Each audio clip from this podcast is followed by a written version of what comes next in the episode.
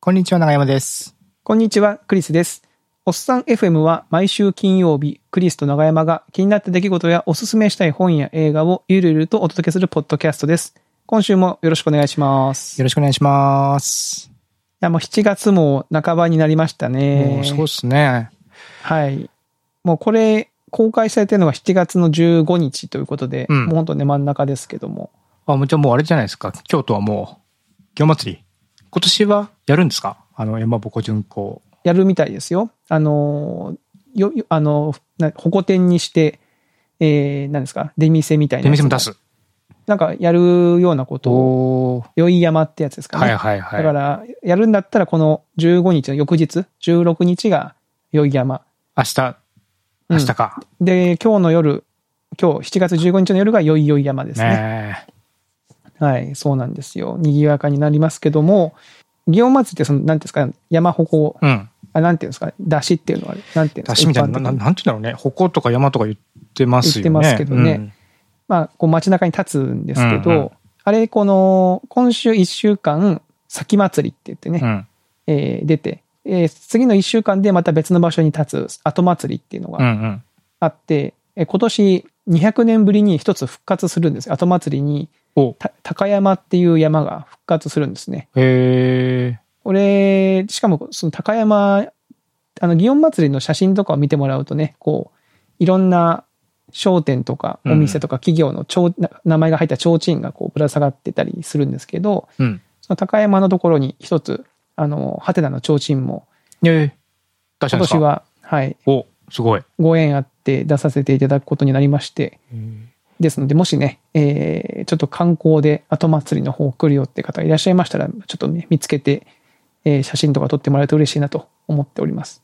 200年ぶりうん。約200年ぶりって書いて、書いてました高よ。山っていうのが。うん。はなんかね、昔はもっとめちゃめちゃたくさん立って、そうらしいですよね。なんか、もっと小大小たくさんあったっていうことは、なんか、なんかで読んだことあるんですよね。そうそうそう。だからその骨組みとかも、なんか、なんだろう、他のところで古くなったやつとかを使って、出たりするのかななんか、結構そのうまく流用したりとかあのお囃子やってたりしますけどあれもなんかなんでしょうどっか別のところの人にちょっと教わったりみたいなのもあるって、うんちょっと噂で風の噂でその、やってるわけじゃ ないんですけどあの、復活っていうのはあるわけじゃないですか。こういうの、はいこういうふうに。あの、なんか、ふ、船、船山大大船、船鉾うな、大船鉾。はい、もうなんか復活みたいなのやってましたよね。何年か前にねでね、うんこれ新規参入っていうのないんですか ねそのそそれのあいやだってさのどのどのさその山もさ、うんここもさ、そのいつかは新規参入してきたわけじゃないですか一気にみんなが始まったわけじゃないでしょ、うんうんうんっていうことはどうなんだろうね新規参入ってのはこうなんないんですかね概念としてはいやでもどうなんだでもだからないのかなだから名前を新しくして例えば「はてなぼこ」みたいなそうそうハテナぼっこみたいなさハテナ山みたいな、うんうん長山とかさ長山、長山いいじゃないですか。長山はいいよ。長山ありそうだもんな。長山とかさうん。新しくってのないんですかねいや、どうなんでしょうね。昔はだからあったんでしょうね。だってここからいやそ1000の年2000年って考えたらうん。別にここ数百年なんて誤差じゃないですかまあ確かに。確かにね。ねうん。だからなんかね。ね、新しいのがあってもいいのかななんてちょっと思っちゃったりするんですけど、いや、そそういうの辺の歴史は、ちょっと紐解いてみたいなんでか条す件よがあるのね。まあみたいなね、その、祇園祭りってほんと昔から続くお祭りで、うん。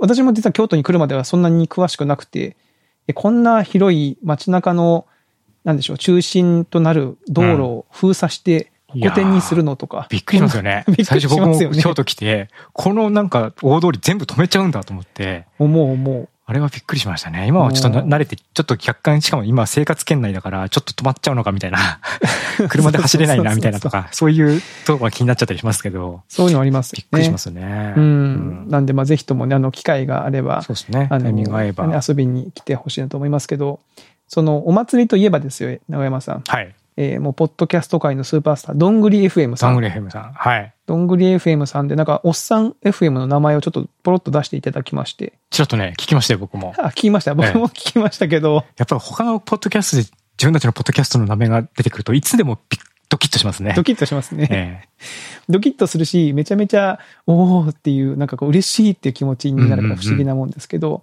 あの、出てきたね、文脈が、まあなんか、どんぐり FM さんの中で、フェスを開催しないんだけど、フェ スを、フェスをしたいみたいな話、そういう話、好き、好本き当で好すよきね。ですよね。うんお二人うね、んうん準備だけしてやれないっていう話 で、まあその、ポッドキャスト、いろんなポッドキャスト番組の、うんまあ、も、もともとはその T シャツが欲しいっていう話から、ね、ポッドキャストのいろんなポッドキャスト番組のロゴを、こう、なんでしょう、バンドのロゴにみたいな感じにして、こう T シャツ、フェス T シャツみたいなのを作りたいみたいな話から、まあ、それをやるんだったら、じゃあ実際にこう、なんかタイムテーブルとか組んでみてさ、みたいな話の中フライヤでー、作って、でもやらないみたいなね。でもやらないみたいな。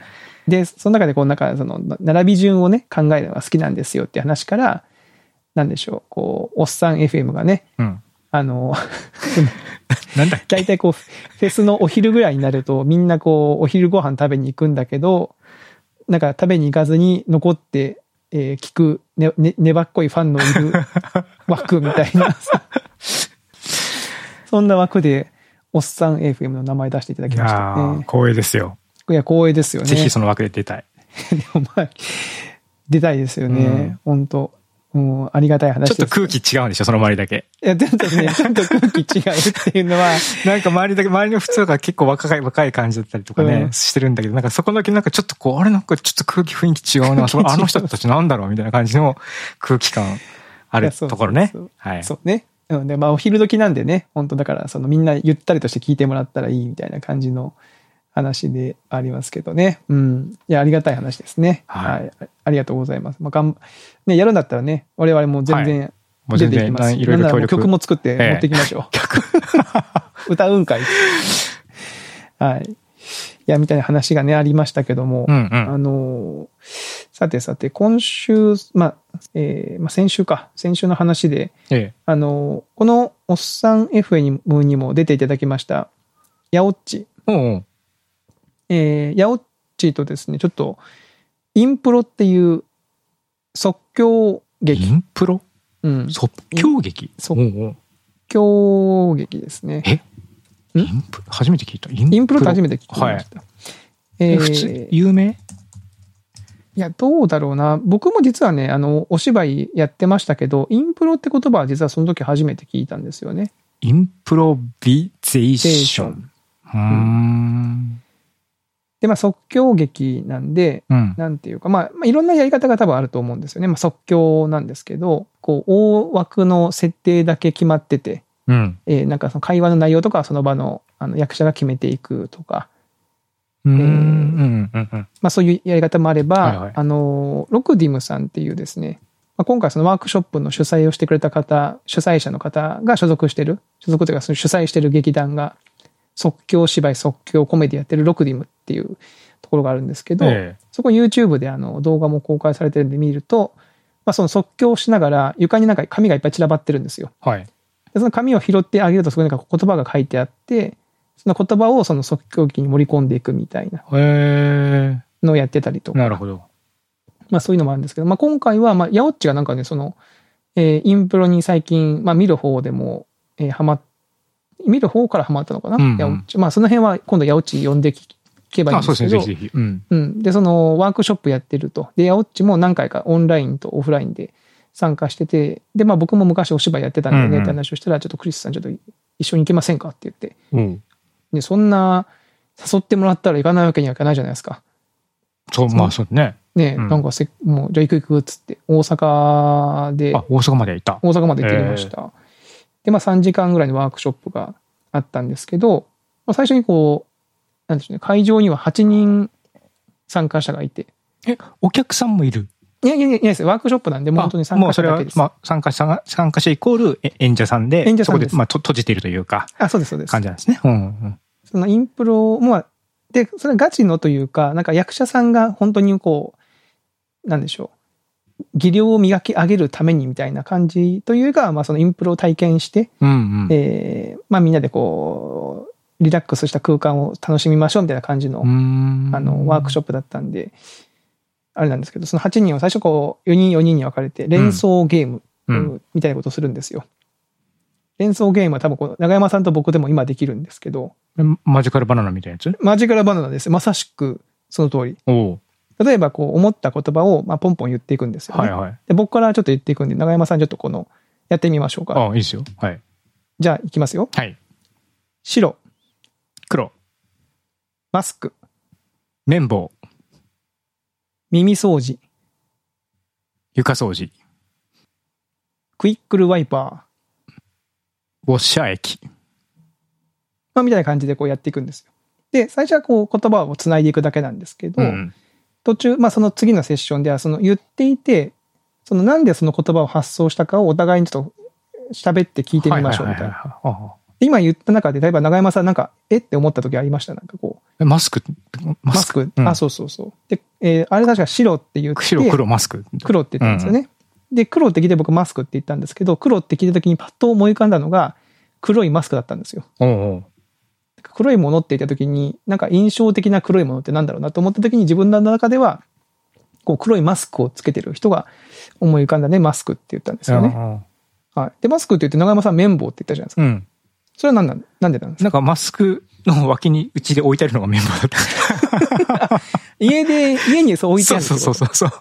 あ あ、なるほど。じゃあ本当になんでももう、うパッと映像的に、絵的にこう頭の中にパッと思い浮かんだのがそのセットだったんで、はいはいはい。そういう、 なんか出ちゃった。それで綿棒なんですね そう、言った後にあれちょっと思っちゃったけど。いやいや、別にいいんですよ。そうんうの、連想ゲームなんで。はいはいはいああ、なるほど、なるほど。面白い、面白い。まあ、っていうふうに、なんていうかこう、人が連想、言葉を聞いて連想するものって、うん。そうだよねっていうものもあれば、なんかちょっと聞いてみないと分かんないものもはい結はいはい構あるじゃないですありますか。で、そこをこうコミュニケーションしすることで、まずはその、えーどういう思考をたどって、えーそこにたどり着いたか、まずは分かり合いましょうみたいな、さ最初そういう入り口なんですようんうね。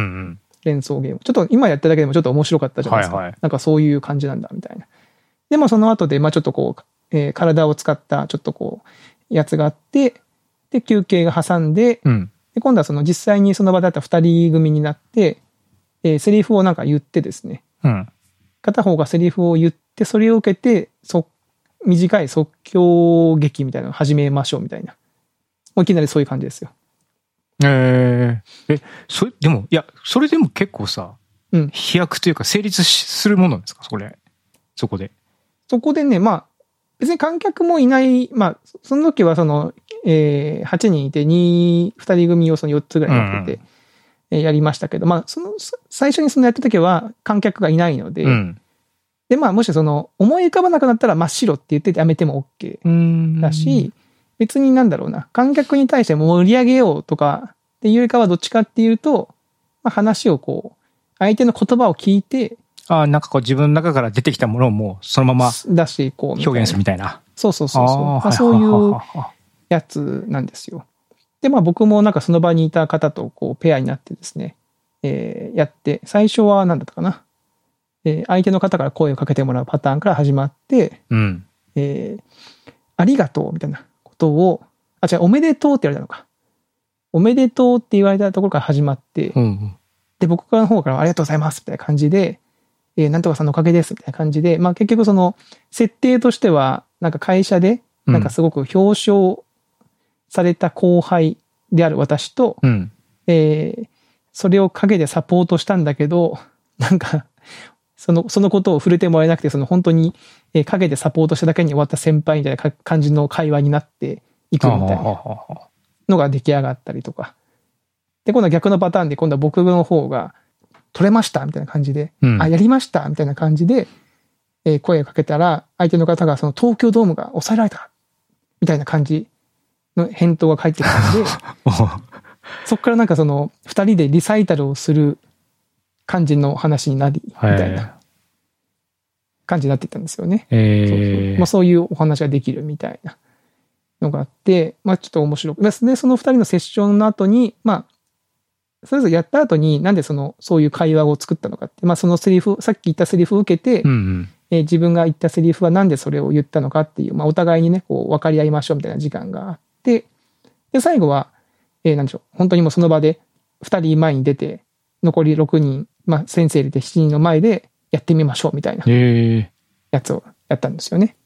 おお、なかなか面白かったですよ、これ面は。白い本です当、ねうん。即興でやる。でもね、その思ったんですけど、うん。あのーいや、本当ね、おまあ楽しかったんですよ、その、インプロ楽しくてまたやりたいなと思いましたし、うん。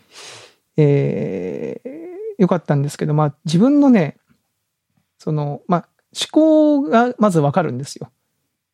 例えばその連想ゲームとかやってたりすると、うんうん自分がどういう言葉を連想しがちかとか、どういう言葉を持っていきいきいきたいかとか、例えばその、あーまずは映像で連想するタイプの人。はいはい。さっきの僕のマスクそうと綿棒みたいな感じですそうね。そうそう、家に置いてああるるからみたういんな。うんあの、まあ、近くにあるからとか、まあ、うんそういう映像的なもので連想していく人もいれば、うんえーこう、ダジャレ的なはいはいはい。言葉で連想していく人。僕は結構そっち側だったんですよね。ん。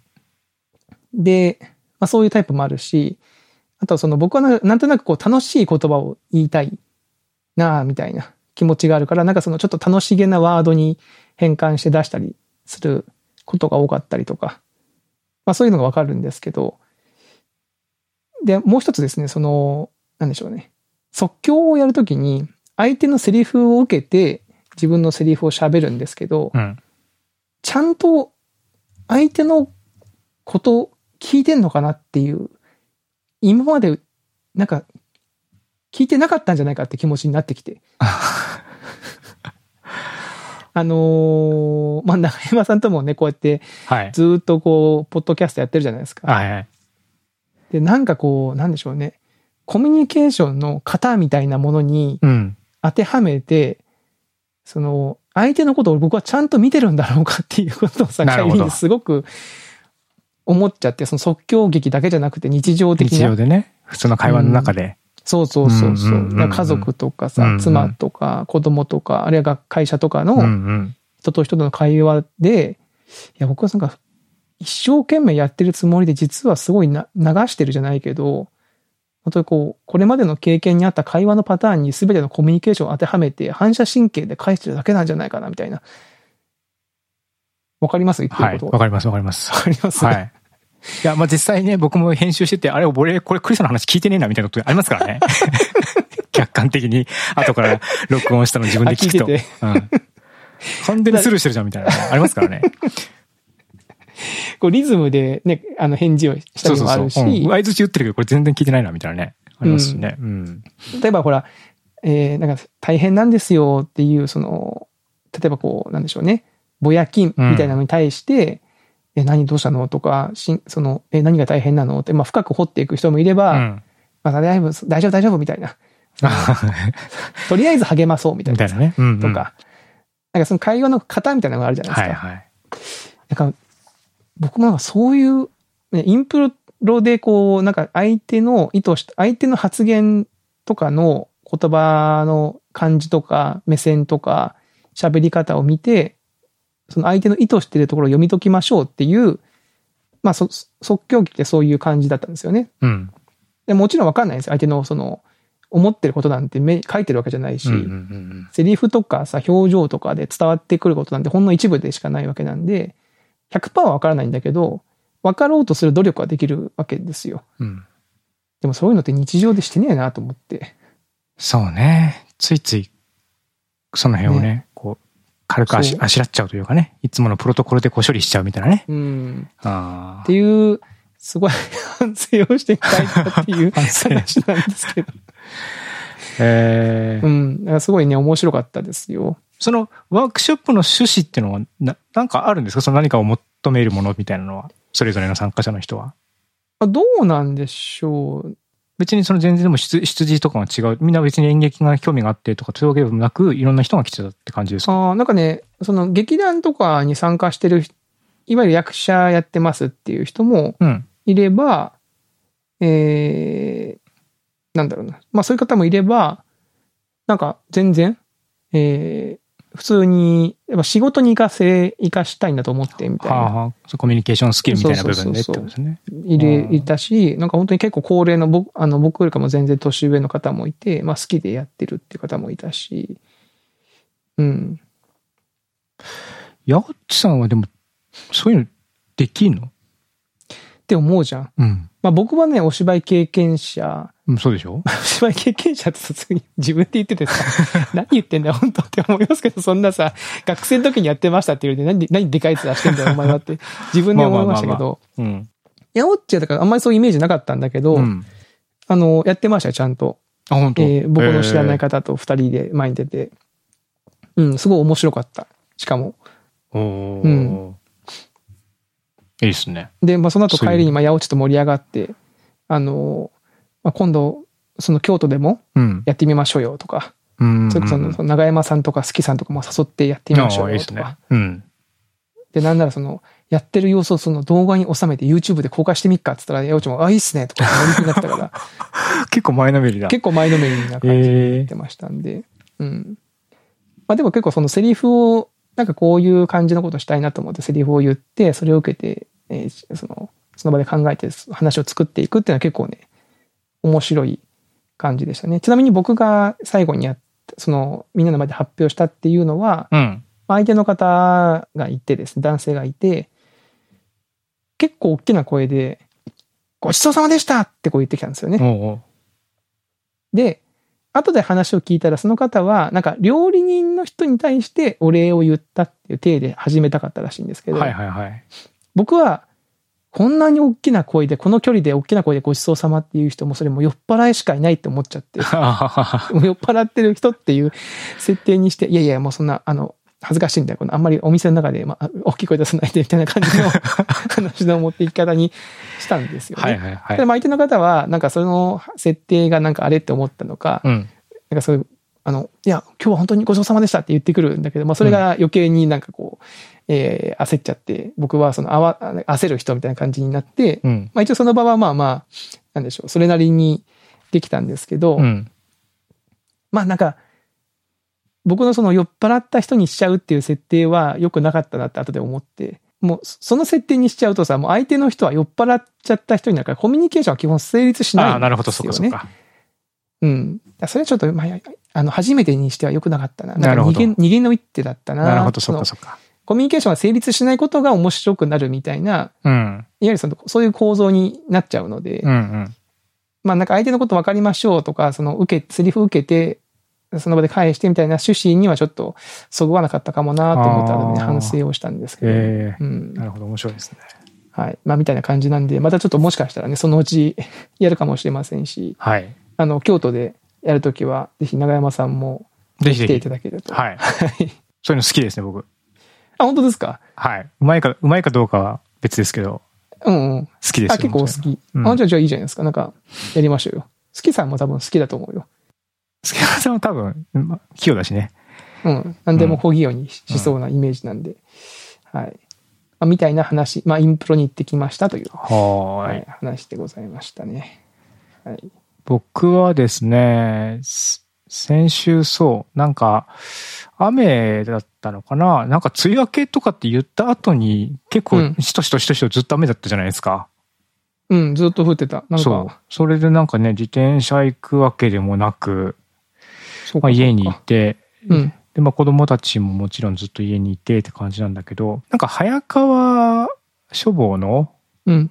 セールが、Kindle セールがああって、その時になんかお面白いよってタイムラインに流れてきた SF をちょこちょこ買ってたんですよ。うんうんうん。半額だったので。うん。半額はだいぶでかいなと思って。でかいでかい。うん。で、それをチラチラ見てたら、そのプロジェクトヘイルメアリーっていう作品がうん。まあ結構面白いっていうのを、まあ、まあ前から気になってたんですけど、もうこれもう半額だっつってもうそれ買って、それを読み始めて、うんうん。もうその日のうち面白くて、その日、あ、その日じゃないか、次の日ぐらいまででも全部読んじゃって、あら。面白くて。いやー、面白かったですすよ。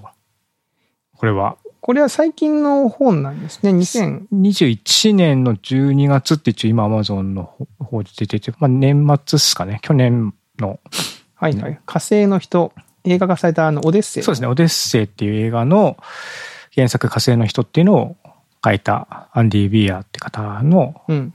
最新作なのかな。へえー。で、ただね、これね、面白くて紹介したいなと思うんですけども、うん。結構ミステリー要素が強いので、構、ミステリー要素、まあ、謎を解いていくっていう要素が強いので、ほうほう。結構何言ってもネタバレになっちゃうんですよ。だから 冒頭だけちょっと言うと、もう起きた、その目覚めるんですね。装置の中の装置の中で。はいはいはい。で、そこで記憶がないって感じなんですよ。たまに映画でもそういう、あの、オープニングとかあるじゃないですか。うんうんうんうん。そもうそこから始まるんで、ここから僕何、設定言っちゃった時点で、うん。もうそこのネタバレ全部トリトリックじゃないや、その、そこの、なんていうの謎の時がね、全部こう、面白くなくなっちゃうから、なるほどなるほど。もうできれば、できるだけ前評判とかは見見ずに、あもし読む予定があるんだったら、書評とかも読まずに読むのがいいなというふうに思いました。僕はたまたまなんか全然その面白いよってぐらいしか頭になく読み始めたので、すごく良かったなと思いました。そのよよ余計な情報を入れずに読んで、純粋に。いや、こういうの紹介するの難しい、そうなんですよね。はい。面白いよくらいしか言えない。面白いしか言えないんですよ。言えないのうか。ん。えー、長いんですか上下巻あるので、328ページ上下巻ということなので、まあろ700ページぐらいあるから、まあまあボリュームはある方かな。まあまあ、まあまあありますうね。ん。うん。でもいね、い上上巻の最後で結構なこう動きがあって、うわ、これでまだ下巻行くのかみたいな感じなんで、こっから来んのかみたいな感じで、結構ね、僕の中で盛り上がりましたね。よかったですよ。これは本当に安かった。だから半額でこれ買えたのは。超本当だ、絶まだ、まだ半額で買える Kindle 版。うん。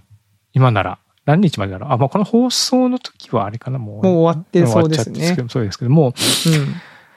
あのー、そうなんですよ。 だからあんまりね、中身言えないんだよなただまあね、あのー一つは、その、そのちっちゃなな一つの謎を解いていって、それを積み重ねて次の謎を解いていくみたいな、そのよく脱出ゲームみたいなやつとか、うんうんうんあるじゃないですか。うん。ああいう感じの面白さっていうのがあるんですよね。うん。で、それの SF 版みたいな感じなんで、もうちょっとこう、設定が、あの、SF っぽかったりとか、うん。あの、スケールが大きかったりとか、そういうところがあって、あるので、だんだんだんだんこう、最初の謎が解けていいってから、ここまで、実は謎が大きかったのかってとこまで到達するっていう、その、なんかスケールのこう、展開の仕方っていうのが僕はすごく面白くて、えー、最初はね、最初全然記憶なかったのに、こんなことになってる、みたいな、そへの、ー最初のスタート地点のこの、からのこう飛躍みたいなところがね、あの、面白いですね。今もう早速、言うてる間に買いました。買いました。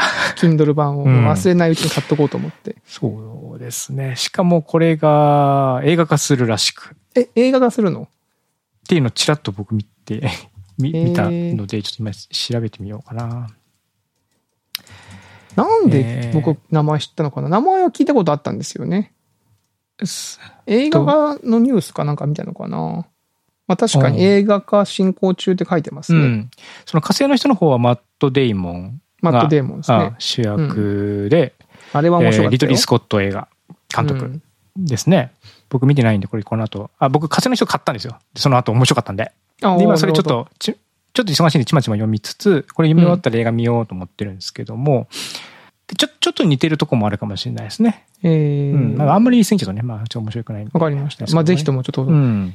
ね、気になる人は、あの、買って読みましょう。プロジェクトヘイル・メアリーね。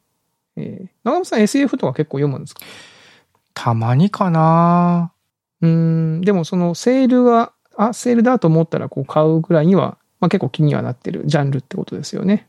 まあなんだろう。どちらかというとタイムラインで僕が見てる人とか SF が好きな人が多いのかもしれないですね。もしかしたら。あエンジニアさんとかではいはい割と SF 好きでとかっていう人とかやっぱ多い気がしていて僕の周りで、うんうんそういう人たちがこうこれセールでやってるとかあとはまあもうもちろん新刊で新しく買って読んで面白かったっていうのがちょっと記憶に残っててー。うんうん。でそれをあこれ聞いたことある買おうみたいなとかあとタイムラインでそれタイトル検索してみてあこの人が言ってるからちょっと買おうとかそういうのをよよくやってますね。えー、あのー僕も実はえ最近 SF をよくね、買って積んでるんですけど、い積ん でる読んだよね。や、読んでますよ。うんで、最近、えっ、とね、ちょっと読んでよかったので、ついでにちょっとせっかくなんで紹介しておくと、えー新しい世界を生きるための14の SF っていう、これも早川、えー文庫おですね。これ、あ新刊なんで、まあ、セールはしてない。はい、セールはしてないですけど、えーこれ短編集なんですよ。なんで読みやすいと思います。まず、 14の SF ってことは、はい。 14, 14個話短編が入ってる。入っている。で、別にその、の、あの、かそれぞれの話が関連性があるわけじゃなくて、独立したお話が入っていて、えええええで、これで、えっと、なんだろう、14、14人の作者の方が書いてるんですよね。えあ、もうじゃあ全然、もう本当に全然違うんだ。全然違う。 14は。うん。で、一応この作者の選定が、確かね、長編の SF の単調がまだない作家さんを、なのかな、なほうほう。を、こう、ピックアップして話を作っているんですよ。で、結構ね、面白くて、その、各話ごとに、まあ、目次に分かりやすく何をテーマにしてあるかの、あれが書いてあるんですよね。その AI とか、えー宇宙とか。ああ、はいあこはの、この短編は超能力について書いてますい。とはいはいはい。えー改変歴史ですとか。で、その一番最初の話だけ紹介しとくと、これ、あの、読んだ話なんで、紹介しとくと、これね、結構面白くて AI をテーマにした話なんですよ。ファイナルアンカーズっていう、えーストーリーなんですけど、うん。あの、これね、車の自動運転ってあるじゃないですか。はい。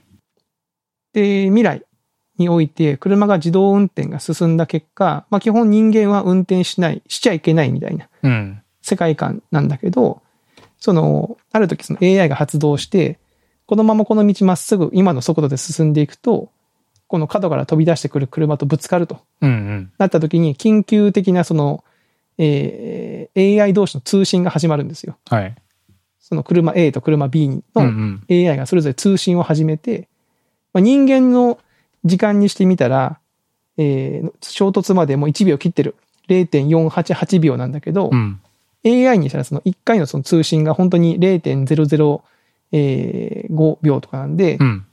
えー人間の時間に直すとその結構90分ぐらいの時間がそこに生まれてると。ほうほうほう。で、お互いの AI 同士が議論をして、どっちの車を生かすかみたいなおー。ことを相談始めるみたいな、そんな話なんですよね。へこれ結構面白くてえ。。面白そう。うん設定が。設定が面白い。そうの、ん。そのままではぶつかるんだけど、緊急停止装置が全ての車についてて、うん。そのファイナルアンカーズっていうのは、そのアンカーをこう地面にポーンって打ちつけると、うん。緊急停止できるんですね、車がう。ん。うん。ただし、本当に真の緊急停止なんで、それをすることによって、えー車は急に止まるんだけど、乗ってる人は死んじゃうんですよ。ああ、し、その、シートベルトっていうか、その、ガチャーンってなっちゃうわけだ。そうそううそう。んうんうんあの、エアバッグとかでも間に合わない。間に合わないんだ。間に合わない。はあ、はあはだから、止めると死んじゃうんだだからどっちの車を止めるんだみたいな議論をするみあ、たいなね。ああそっかそっか。片方を止めれば片方の人は生き残れるけど、もう片方は死んじゃうよと。そうそうそう。で、まあ、AI 同士が仮想的な裁判所で話し合っていって、ただそこにこう、いろんな要素がこう出てくるみたいな、新事実が出てきたりとかするとか、ええみたいな話が出てきて、非常にね、あの、僕は面白かったですね。なんかその自動運転の、なんなんていうんですかね。あの、まあ、自動運転、トロッコ問題ってあるじゃないですか。ああいや、まさに僕もそれをちょっと頭に思い浮かべてみました。思い浮かべました、うんうんあの、トロッコが走ってて、うんこのまま、えー進めると、その先で工事をしてる5人に衝突して5人が死んじゃうんだけど、うん。切り替えポイントで切り替えると、えーくるしゃそのトロッコが別の方向に進むんだが、そっちには1人がいると。うんうん。で何もしないでいくと5人死ぬ。うん。えー切り替えると1人死ぬ。うん。どうすべきかみたいなうん。トロッコ問題ってありますけど、はい。まあ、結構それをほ思い出させるようなね、はい、ストーリーになってまして、あのー非常に面白いんで、ぜひ、うんまあ、こういう話がいくつも楽しめる、ええうん、面白そう。短編集になっております。 SF でも僕、そうだ、若い頃フィリップ・ケディックの SF を好きで、たくさん読んでましたはいはいね。電気執事は、え人、えなんアだンドロイドの夢を見るかそうそう、それ、それ、それ、それ、それ書いた人。はいはい、フィリップ・ケイ・ディックそう、でフすィリよップ・ね。ケディック。うん。フえー僕ィリップ・ケディック好きで、そうですね。うんうんマイノリティ・リポートもだよね。そうですね。そのマイ辺。ノリティ・リポート。あと、トータル・リコール。トータル・リコールもこの人なんだっけトータル・リコールもね、追憶売りますの、短編追憶売りますの映画化らしいですあタイムスの映画よな。んだあうん。いや、めちゃめちゃ、この人、ブレードランナーもそうだよね。そうですねアンドロイドは電あ気そうそう羊そうのそう犬それはブレードンランナーの原作ですナね、ー。うんスクリーマーズとか、うんマイノリティレポートとか、ペイチェックとかね。えー、すごいですよねこの人の作品は面白いっすかったので、うん一時期なんかたくさん読んでました。えーうん若い頃。これなんか、最近おすすめされたんだよな、この方の作品。まあちょっとね、こう、まあ、薬物とか宗、カルト宗教とか、うん。幻覚作用とか、なんかそういう、ちょっとなんだろうな、サイケデリックカルチャうんーうん ?80 年代、違うか、60年代とかの、のあーカルチャーあって感じはするんだけど、今読んだら今読んでて、またこう、ちょっとその辺新鮮で面白いかもしれないですね。うーん。高い城の男とかな。うん。高い城のとこド面白ラいマにでなすってよ。なかったっけこれはね、アマプラかなんかでシリーズものになってなかったなっっけてかなましたよね、うんなんか。うーん。いや、SF はね、なんか、SF って夢があるじゃないですか。はいはい。そういうワクワクするんだけど、読むときに、こう、ちょっとこう、知能を要求される気がして、あ積んじゃうんですよね。わかります。わかりますこうんの感じ。あの、だから、プロジェクトヘイルメアリーも途中何箇所か、もう言ってることわからんみたいなところ は。すいませんあの、いや、別にその謎とかと関係なく、その設定の説明なんですよね。あの、この宇宙空間はこうであるからこうであろうみたいな、そういうふうはいはいはいはな、いその、その説明なんですけども、うんもうなんかわからんし、わからんし、ここわかんなくても別に面白いやろと思って、こう、ボンって飛ばしてあ、なるほど、なるほど。しまって読んだりとかしてしました。そういう読み方でいいんですよね。うんいいと思います。いやもちろんそこのね、まあ分かればさらにもちろん面白いんだろうなと思うんですけども、うんうんそこをなんかね、何回も何回も読んでいると、だんだんだんだんテンション下がってきちゃうんで、はいはい、うんそこはなんかポーンと飛ばして読んじゃったりとかはしちゃいますね。だからたまにこう、そうですね、知能を要求されることはあるし、あとやっぱりこう、さっきの話もそうですけど、若干こう哲学的な、あー問いみたいなっていうのがね、見え隠れする作品多いじゃないですか、SF。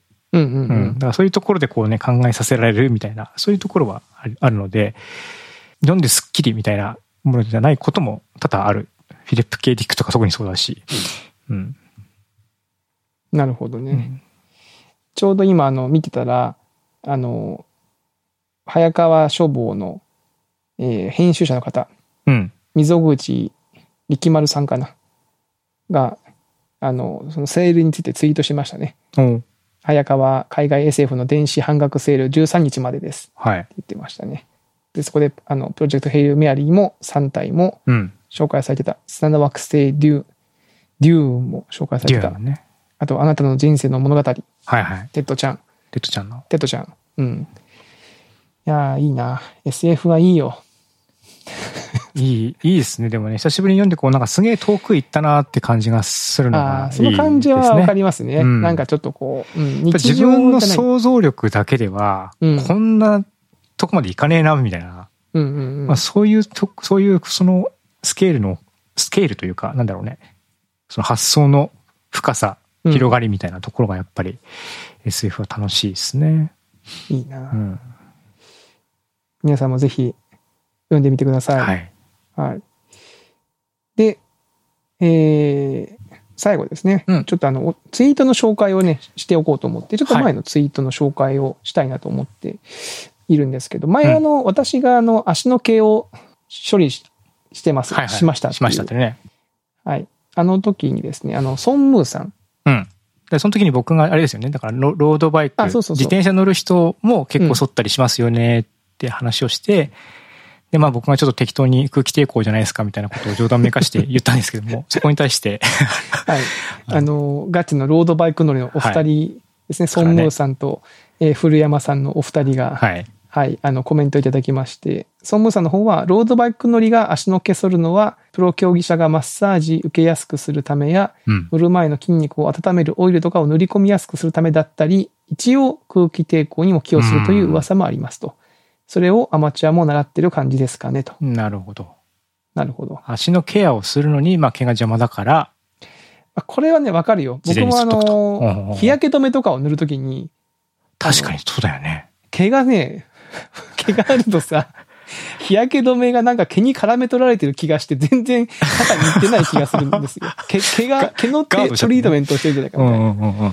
もちろんそんなことはないんですけど、うん、でもその、し塗り込みにくさはありますようね。んうんうんだからこれはわかる気がするな。なるほど。うんで空気抵抗も寄与するっていうのは確かにそうかもです、えーで、古山さんの方も、えーロードバイク乗りの端くれです。すね毛処理は諸説ありますが、練習会とかで大勢が集まるときに毛が生えているとちょっと恥ずかしいということですかね。つまりよく言えばエチケットエチケ、ット悪く言えば的な感じなん同だ調圧力みたいな。えー、じゃあちょっとこ驚かれてますう、けど見え、見栄えみたいなところもあるって感じなんですかね。別にその毛が生えてること自体はね、別に恥ずかしくないないと思うんだけど、うんその、みんながつるっとしてるところに確かに一人だけ毛が生えてると、ああ、そっか、到着圧力ってのはそういうことか。うん、なるほどんかね。うんうんうん確か、に、あのーわかる気がする。うん、なんかあのーい居心地の悪さみたいなさ、あのーそうね。